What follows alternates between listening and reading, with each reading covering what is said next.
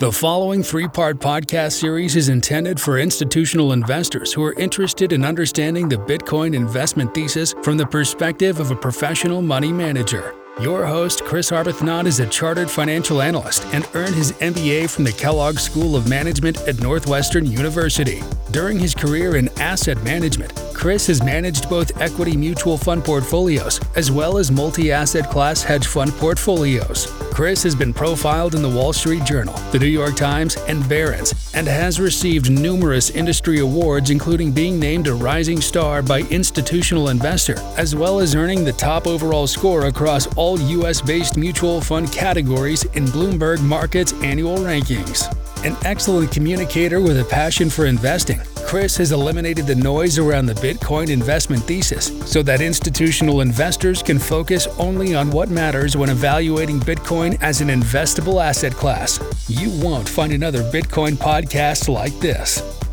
This is part three of the Bitcoin Investment Thesis podcast series. My name is Chris Arbuthnot, and I'm going to explain the Bitcoin mining process which I think is important to understand because without understanding the mining process, it's impossible to understand how Bitcoin can be a scarce digital asset, which is key to the investment thesis. And honestly, Bitcoin mining is not that complicated. The media makes it sound like it's a black box because they say it involves solving complex financial equations, when in reality, mining is just a random lottery system where the cost to mine is computer equipment and electricity versus trucks, shovels, diesel, etc. for gold mining. Or with fiat currency, there is no cost to mine because central bankers can create unlimited amounts of money by just pressing enter on their keyboard. And something, by the way, that central bankers were not able to do when their currencies were backed by gold. Now, before I get into the mining process, I just want to give a little background on the Bitcoin network. It's the largest and most secure network in the world, and it has more processing power than the top 500 supercomputers in the world combined. And that's because it's made up of thousands and thousands of computers located all around the world. And it's also never been hacked. Only the digital wallets, which are used to store Bitcoin, have been hacked. And that's because users didn't take proper precautions to keep their Bitcoin secure. The Bitcoin network is open source, meaning anyone can download it, connect to the network, and begin mining. And I want to be very clear here. There is nothing secret about how it operates. It's a 100% rules based money system. And so there's no one behind the scenes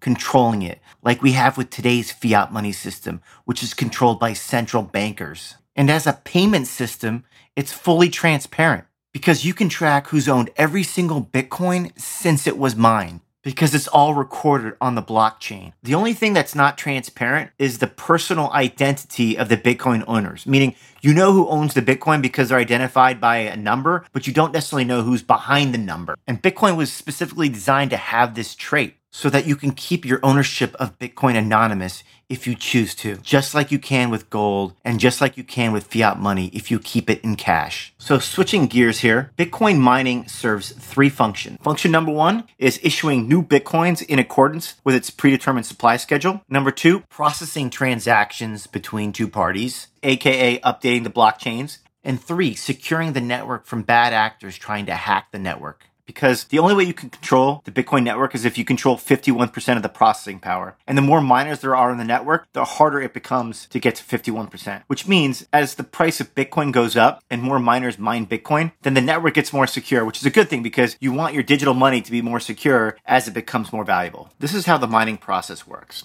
There are thousands and thousands of computers called nodes connected to the Bitcoin network, some of which are miners. Now, each of these nodes is anonymous and identified only by numbers. Thus, you have no idea who personally owns the nodes or where they are physically located, which is important because it prevents bad actors from identifying each other to collude and destroy the network, as implausible as that may sound. Why would a node that is controlled by someone who owns Bitcoin want to destroy something that is valuable to them? That would be like gold miners colluding together to destroy the gold market.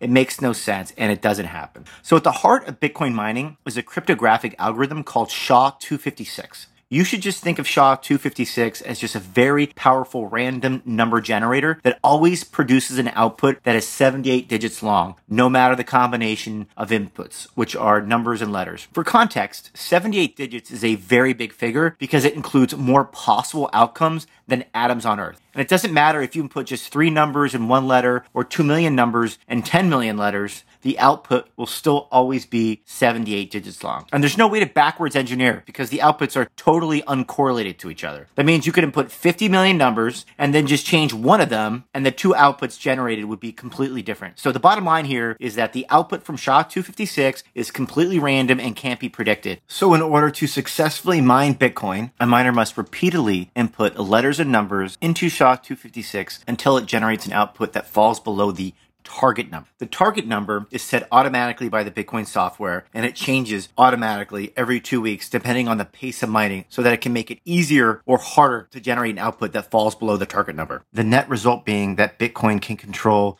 its supply schedule and be a scarce digital asset. To get more specific, the numbers and letters that are inputted into SHA-256 are called a string. And the process by which SHA-256 converts this string into an output is called hashing, with the output called a hash. So just to repeat, the inputs of data that go into SHA-256 are called a string, and the process by which SHA-256 converts that string into an output is called hashing, and the output is called a hash. Now, the string of data has two subcomponents. The first subcomponent is the same for every miner hashing data, and it's the Bitcoin transactions that have been announced to the network since the last time the network was updated, but haven't been confirmed yet, and so the blockchains don't reflect these transactions. Now, everyone connected to the Bitcoin network knows exactly what these transactions are because all transactions are broadcast to the entire network at the same time. Instead, the network is just waiting for a miner to officially update all the blockchains at once with these transactions. Now, the second component of the string is called a nonce, which is just a random, unique number that each miner creates and then adds to the first subcomponent so that each string is unique. So just to recap, miners are hashing strings of data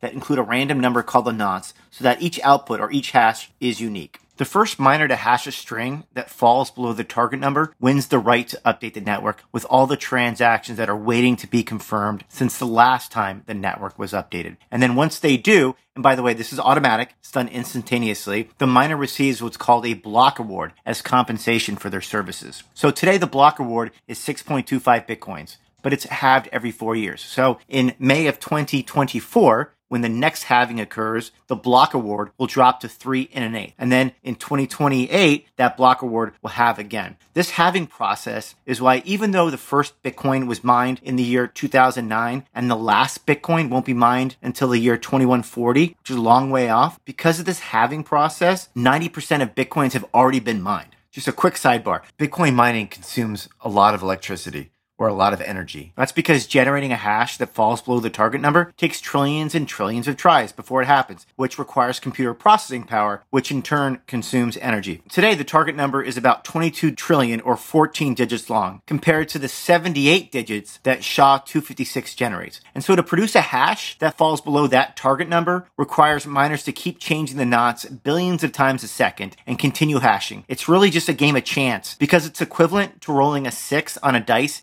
83 times in a row. And the target number is not static. It changes automatically every 2016 block awards or roughly every two weeks so that on average, there is a winner every 10 minutes, so that on average, the network is updated every 10 minutes. This change to the target number is called the difficulty adjustment, and it's necessary because the speed at which Bitcoins are mined is a function of how many miners are on the network hashing strings, or what you would call the hashing power of the network. And the amount of hashing power is a function of the Bitcoin price. For example, when the Bitcoin price rises and it becomes more profitable to mine Bitcoin, more miners join the network, increasing the hashing power, which speeds up the pace of mining. Conversely, when the price of Bitcoin drops and it becomes less profitable to mine Bitcoin, miners leave the network, reducing the hashing power, which slows the pace of mining. And so without a difficulty adjustment, the pace of mining would fluctuate based on the Bitcoin price instead of following a predetermined supply schedule like it was designed to. This is how the difficulty adjustment works. If over the two week period prior to the difficulty adjustment kicking in, a block reward is earned every nine minutes instead of every 10 minutes or 10% faster than desired, then the target number is lowered by 10% to make it harder to mine Bitcoin. Conversely, if over a two week period, a block award is earned every 11 minutes instead of every 10 minutes or 10% slower than desired, then the target number is raised by 10% to make it easier to mine Bitcoin. Just to give an example of the difficulty adjustment in practice, in May 2021, China shut down all mining, which meant that a lot of hashing power left the network, slowing down the pace of mining. As a result, when the next difficulty adjustment kicked in, it was the largest reduction in history, meaning the target number increased by the largest percentage in history to make it easier to mine Bitcoin because there were fewer miners. Ultimately, the difficulty adjustment is what allows Bitcoin to follow a predetermined supply schedule no matter the price, which is why Bitcoin is the first commodity money in history where a higher price doesn't lead to more supply,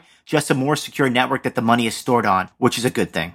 This wraps up the discussion on Bitcoin mining. And hopefully by now, after listening to all three parts, you have a really good understanding about the Bitcoin investment thesis. We're very early on. I really encourage people to dig into it because the process of understanding and learning about Bitcoin is a journey. I call it a journey to solve a puzzle. And so the sooner you start, the better off you are because it takes a while because everything about it is new. It just involves understanding and learning a lot of new topics, but they're not that complicated. On the surface, they look complicated, but when you dig into each individual one, they're really not because most of them just involve studying history. So if you like studying history, well, you're probably going to love figuring out Bitcoin. Thanks again for your time and don't forget to follow me on LinkedIn and Twitter.